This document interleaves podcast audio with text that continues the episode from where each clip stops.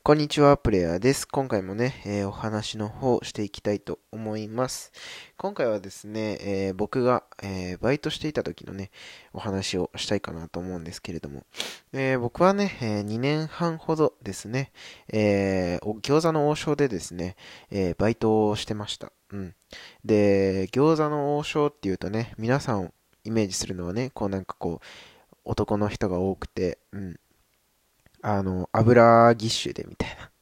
うん、そんなね、王将をね、想像すると思うんですけれども、えー、僕がね、えー、働いてた王将というのはですね、えー、全国でね、初めて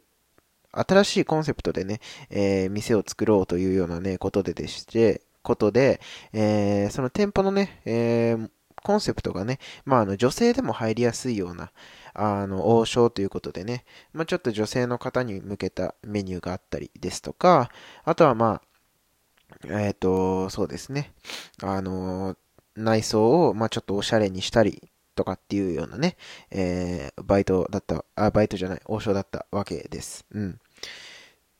で、そこでね、えっと、僕は2年半バイトしてたんですけれども、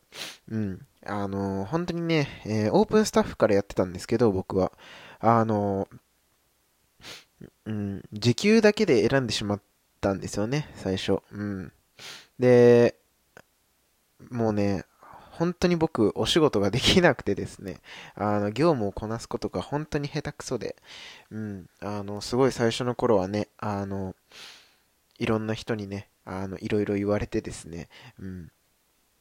自分的にもですね、ああ、仕事できねえなーって思ってはやっていたんですよね。そう、だから最初のもうほんと半年ぐらいはですね、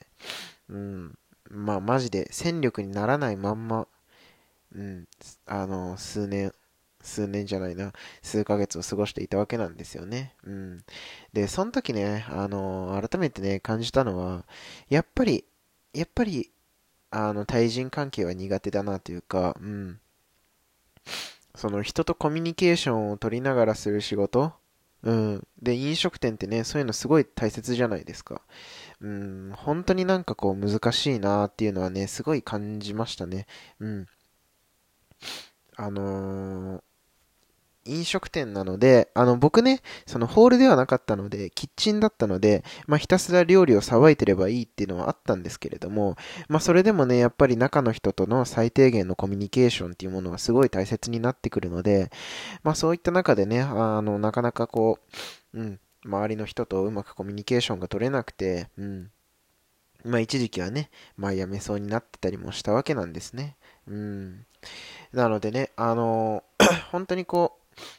そういう経験があったので、まあ今自分はね、あの、動画編集っていう形でね、まあ、ちょこっとお仕事をいただきながらね、えー、生活をしているわけなんですよね。うん。あの、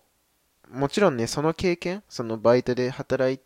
た経験がなければ、うん。あの、自分が動画編集やろうっていう風にね、思えるきっかけにもならなかったですし、うん。あ将来自分はこの苦手なコミュニケーションを使ってお仕事をしていくのかって考えた時にちょっとそれはしんどいかなって思ったんですよね。うん。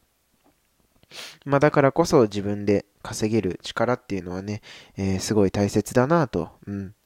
えー、思いました。はい。ということでですね、今回は、えー、バイトをしていた時のですね、お話を